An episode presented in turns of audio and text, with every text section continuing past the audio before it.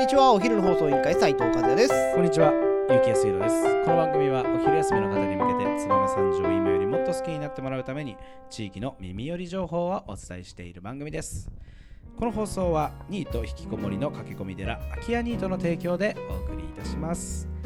はい、始まりました。お昼の放送委員会。今日はですね、燕三条の気になるものづくりを紹介する木曜日となっておりますが、今日はついにこのえー最近ピカイチな彼の会社を紹介できる日と聞いております。今日のトークテーマをお願いします。はい。本日のトークテーマは工場の祭典の副実行委員長でもあります足立さんが運営する泉商会です。はい、えーもちろんねあの燕三条工場の祭典に出店をはい。予定しております、えー泉商会さん、はい。今日はこちらの、えー工場を紹介していきたいなと思うんですが、えー泉商会さん、えーまずはどんなものを作ってる工場なんでしょうかね？はい。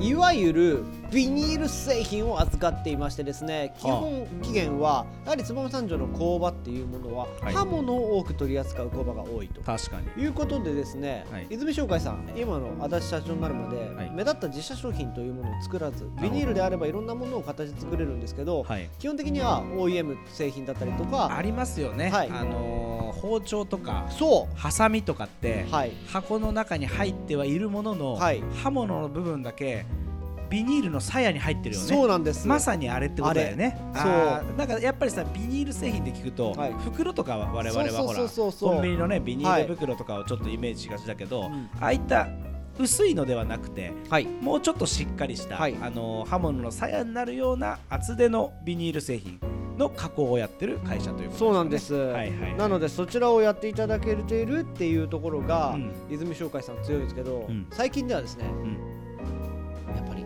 足立社長うんいろいろやられてます。革命児。革命児。足立匠。はい、はいそういったサックみたいなものだけではなく、はい。自社のビニールを非常に広く発信しようというところで、ね。あえて見せるシリーズ。あああれだよね、はい。い、わゆるまあもう言っちゃうけど、はい。あのコンドーム入れとかね。そうそう。あの作ってるよね。コンドーム入れ、うん。カードケース小銭入れ、はい。財布なんか目立つんですけどあその他に水が見える花瓶なんかもビニールで作っていてさらにはポシェットなんかも作るし、サコッシュとかね。サコッシュもあるし、あのカバンワークショップでねなんかサコッシュ作りとかやってて結構人気だったね。まあ、うちのスタッフみんな欲しいって言ってたんで後で俺金払うよっつって10個あぐらいるほどね。やらせ確かになんかいいよね。結構さ、水に濡れても大丈夫だからビニールだからさ、非常にあのなんていうの強いというかさそうそう。汚れてもだからなんか工場でねそれやりながらちょっと作業とかあの農作業にだいぶいいって言ってましたよ、ねえ、うん、あのちょっと待ってよ。土とか入れてたフりェスでやったら入りそうじゃない？ああいいかもしれない。汗かくしね。いいかもしれない。ワークショップ。うんいいかもしれない、う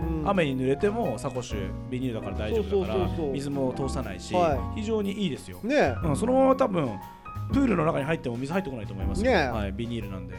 サッコッシュ作りしてアイマークの宇部さんからロゴをこう印刷してもらってどうよそれ？最高、ねえそういったワークショップやったら面白そうですね。まあ、そんなね商品開発にも意欲的な、はい。えー最近の泉商会さんですが、えー今紹介した足立匠君と、はい。えーいうえーまだあ30そこそこ？35歳ぐらい。はい。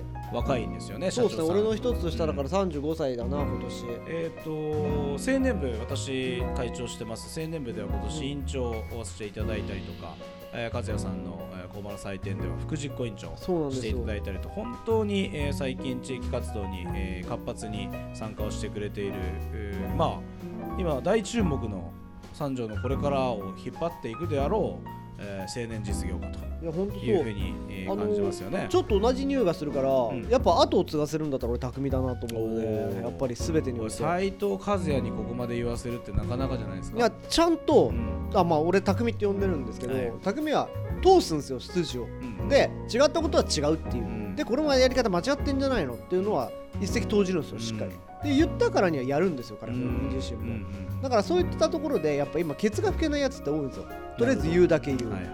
で違うんじゃない、いやこれ違うんじゃない？ああじゃない？こうじゃない、うん。でも俺わかんないみたいな、うん。知らないみたいな、うん。言ったからにはそれをやり遂げるっていうところがやっぱり最近のうん。こうっていう言い方をするとうん。悪いんですけど、うん。いやないものがあるよねやっぱり彼には。には。はい。だからまああとはね尖りすぎないことだけは祈りたいなと思ういやでもねなんか足立くんさちょっと最近本当ここ1年ぐらいめちゃくちゃ良くなったなって俺なんかは思ってて、うん。なんかすごくこうちょっと前まではさ、まあ、やっぱり批判的でちょっとなんかこう車に構えて、うん。あの必ず真ん中には来なかった子なんだよね。まあ、まあ横にはいたけど、うんあの入ってはくるんだけど真ん中には来ない子だったんだけど最近は本当に積極的に真ん中に来てやっぱり彼の中でやっぱり真ん中に来だしたらいろいろ分かってきたことがあるんだろうね。それまでなんかちょっとこう見た目とかなんかこう言動とかで、えーこう木をてらってたところが非常になくなって、はいやっぱり最近はちゃんと真ん中にいて、はい。自分のこやってること、うん。あ実績でしっかりそれを出していこうと、はい。表自分を表現していこうと、うん。見た目やなんかそういうこう上辺だけのものじゃなくて非常にこう彼がどんどんどんどん見た目が普通になっていくっていう言い方いいのか分かんないけど、ん。なっていく中で人間的には非常にこう魅力的にはい成熟してきてるなという、えその見た目とは反比例してね、はい。えーという印象を非常に受けますよね。いやだから私はね本当にいや足立最近すごいなと若手ではちょっとね群を抜いていいいい感じですね。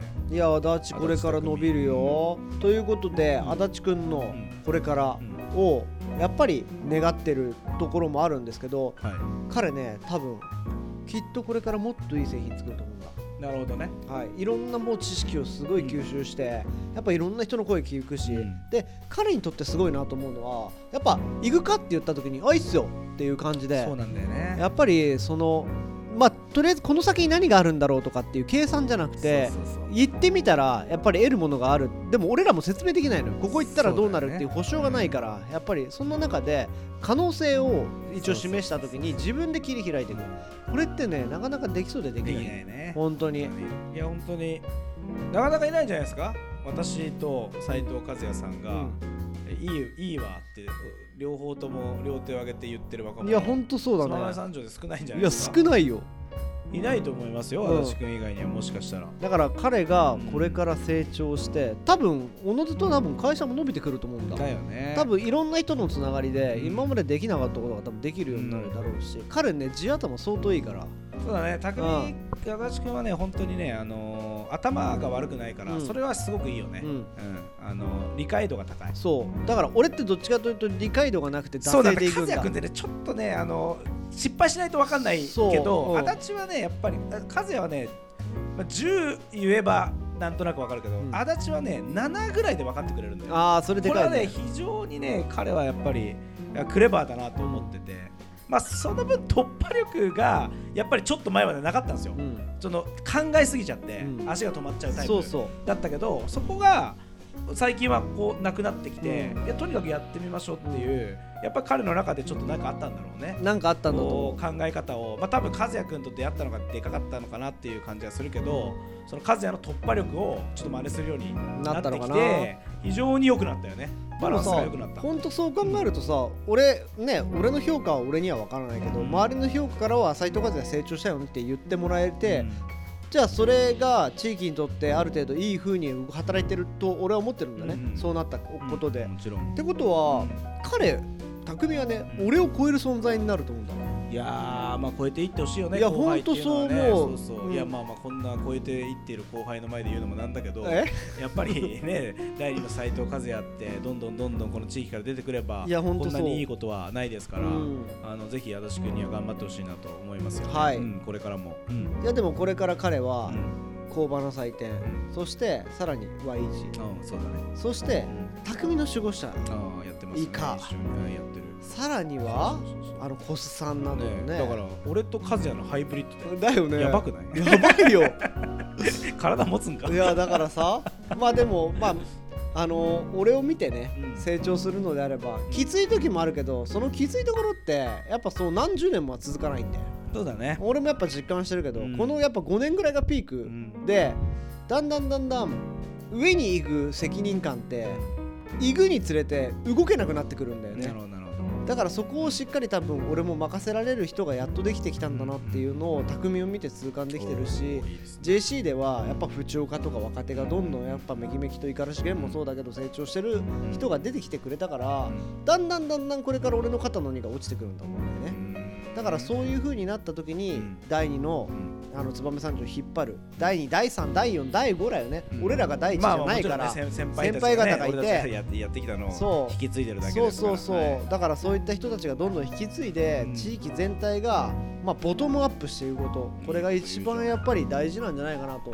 思いますんでそのね、まあ筆頭にはい。足立くんがなってくれるといいなと思ってますんでだからぜひこのラジオを聞いててる若手、えー足立匠しっかり、えー見て俺足立匠に負けたくないなと思うやつらがね きっとこれからめきめきと出てくるんじゃないかなとはい。切に期待してます。えー、結城と斉藤は願っておりますので、はい。よろしくお願いします、はい。偉そうなことを言いましたが本当に、えー我々も一応やることをやった上で彼を見ていましたのでその点だけご了承いただけたらなと思っております。それでは本日も最後まで聞いていただきありがとうございます。お昼の放送委員会では番組への感想や質問をポッドキャストの概要欄またはツイッターお昼の放送委員会より受け付けています。番組内で紹介されるとお礼の品が届きますのでどしどしおご応募ください。お待ちしてますそれではまたお昼にお会いしましょう。バイバイ。バイバイ。あの日二人で自転車で